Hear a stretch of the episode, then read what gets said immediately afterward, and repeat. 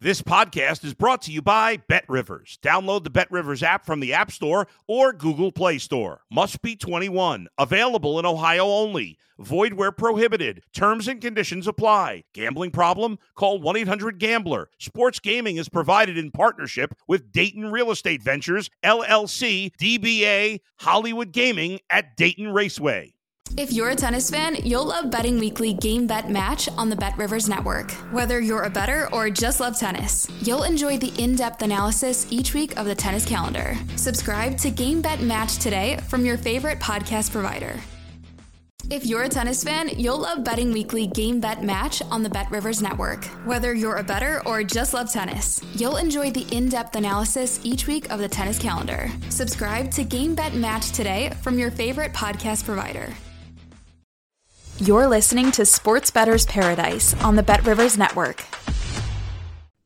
All right, Jimmy Ott along with Erin Rynning here on Sports Bettor's Paradise on the Bet Rivers Network, talking some college football and ER. Let's get right into it and go to the American. Couple of teams a little bruised up uh, from last week. Um, uh, East Carolina went down to Tulane and lost twenty four to nine, and then last Friday night, Memphis a heartbreaker. Houston uh, touchdowns late, onside kick recovery was necessary uh, to complete that comeback. So a tough one to rebound uh, against. But East Carolina's back home in Greenville, minus five here. Yeah, boy, I had a uh, pretty sizable bet on Memphis last week. That one was tough to take, Oof. Jimmy. Uh, that was, uh, I think, one of the biggest, or the, maybe the biggest fourth quarter comeback uh, of the season in FBS play. But you know that kind of comes into the handicap a little bit this week where boy that's a tough loss to get over. That one's uh, a little bit tough to come back from. But remember you know this memphis program teetered a little bit with Silverfield as the head coach. He could not afford uh, to really lose a game like that. So you know the heat really turns up um, on this team uh, you know kind of moving forward. So i think this is a tough spot.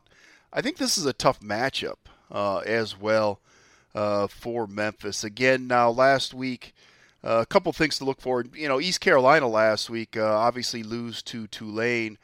That game was closer uh, than the 24 to nine uh, score would indicate. You know, Tulane's been tremendous from a defensive standpoint all season long. They've been great. I, I, really wish I would have bet on that team a little bit more.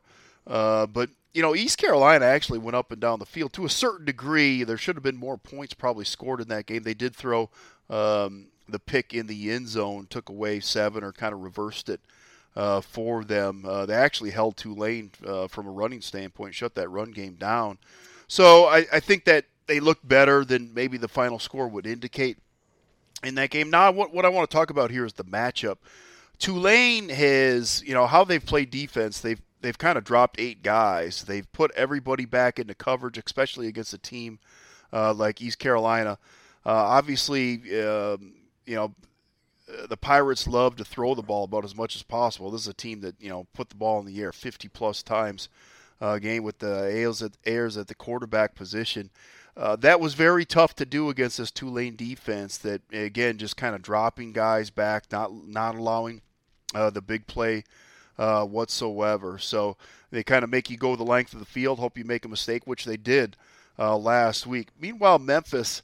Uh, a little bit different here, and, really, you go back to the second half uh, last week. They could not pressure the quarterback whatsoever. So, uh, you got a team that's not going to be able to put any kind of pressure on the quarterback whatsoever. Uh, Memphis does have some talent uh, in that secondary, but you know, keep an eye on the status here. They lost their stud safety in the second half uh, of that game last week. It really played a lot uh, in Houston's comeback in that game. Not sure about his uh, if he's going to be available for this one. Uh, he did get hurt, so kind of looking at the matchup. Uh, I think it, it's really twofold here, and East Carolina could be able to move the ball and put some points up with that big passing game. Meanwhile, Memphis to have a you know it's actually the strength of this defense is is uh, for East Carolina here. So um, I, I, don't like the spot here for Memphis. I'm going to lay the points with East Carolina. Yeah, a couple of turnovers, a couple of interceptions uh, last week uh, at Tulane uh, for the East Carolina Pirates. Uh, a field goal with 409 left to, gave Memphis a 32-19 lead at that point. So Right. sorry to, uh, you know, open up that scab again, uh, ER. but I mean, yeah, it was um, it was it was a, a, a wild comeback. And I mean, if they could only gotten Holgorsen uh, to overtime where he's taking the ball first uh, three times and trying to defend it because the percentage of teams. you- yeah, that's- it, it was one of those games where like ten things had to go right Yeah. uh, for Houston, and they all did. You know, so but uh, that's the way it goes. But again, it you know it's a team a little bit on shaky ground. I've not been that impressed with them to begin with, and you know I think they kind of showed uh, their true colors last week against Houston. And keep in keep in mind with uh, Tulane, you just don't know how to how much of a pass, if any, you give for a team being displaced by Hurricane Ida in 2021. That was supposed to be Willie Fritz's best team at Tulane. I think the way they're playing this year, uh, you could give you know kind of give them a little bit of a pass, a lot of a pass on that. Yeah. They're way better. Uh, Oh, they're good. they're they're they're right at their win total already uh, midway through the season. Very disciplined on defense. Went four games before they got a penalty on that side of the ball. Let's go to some of the totals and let's look at uh, Indiana and Maryland. Maryland loses a heartbreaker against Purdue. Two point conversion needed to tie it up and send it into overtime with just seconds to go some reason, uh, the interior lineman is in the end zone blocking. Uh, legal man downfield. It was the right call. They push him back. They don't make it. So Indiana uh, going to College Park to take on uh, Tua's little brother and those explosive receivers. Total here is 61 and a half. ER. That's what you want to discuss. Uh, yeah, I'm gonna. You know, I think I've uh, used the Maryland uh, over the total quite a bit uh, on the podcast here so far. I'm gonna stick with it. Barely got there last week. Pretty lucky to get there uh, in that Purdue game. You know, it's interesting.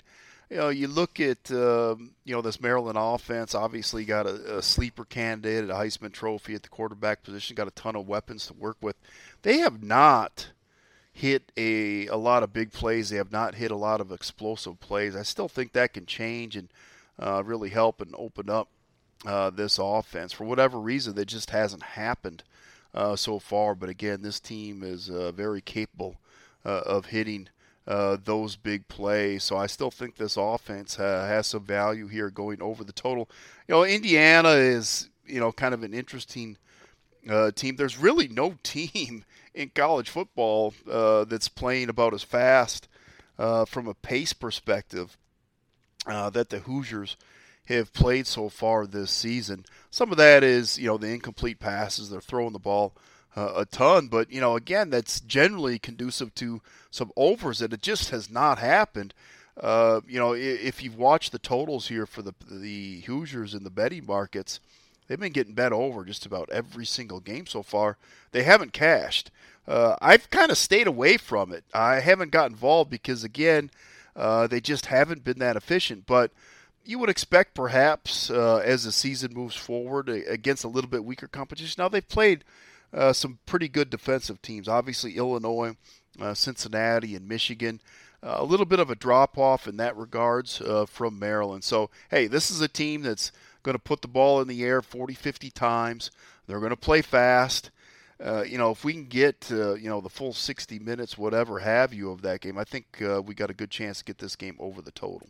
I, I didn't. I didn't realize that. It's a great point. Um, you think of, and maybe you know, uh, opposing teams are playing Maryland because they, they're well aware of their explosive uh, explosiveness at the wideout position. So maybe a little bit, you know, a little softer in coverage, not uh, getting beat up up top.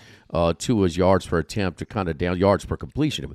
But Indiana is number two in the country behind Texas Tech in snaps per game. Yeah. So number two in the country. I don't, I don't think of Tom Allen as being that, that tempo type of guy. Well, they brought But, in, I mean- yeah, they brought in Walt Bell, who was uh, what was he head coaching at uh, UMass, and you know he's supposed to be this offensive guy, and that's the way they they wanted to run. And I've kind of watched them to see if they want to kind of try to slow things down and maybe help this defense and maybe help this team overall. But they haven't. They they keep throwing the ball and and slinging it around. So I'm a little. You're right. I am a little bit surprised with how they played, but they have just not really wanted to change things. If anything, uh, playing just as fast as they did to start the season.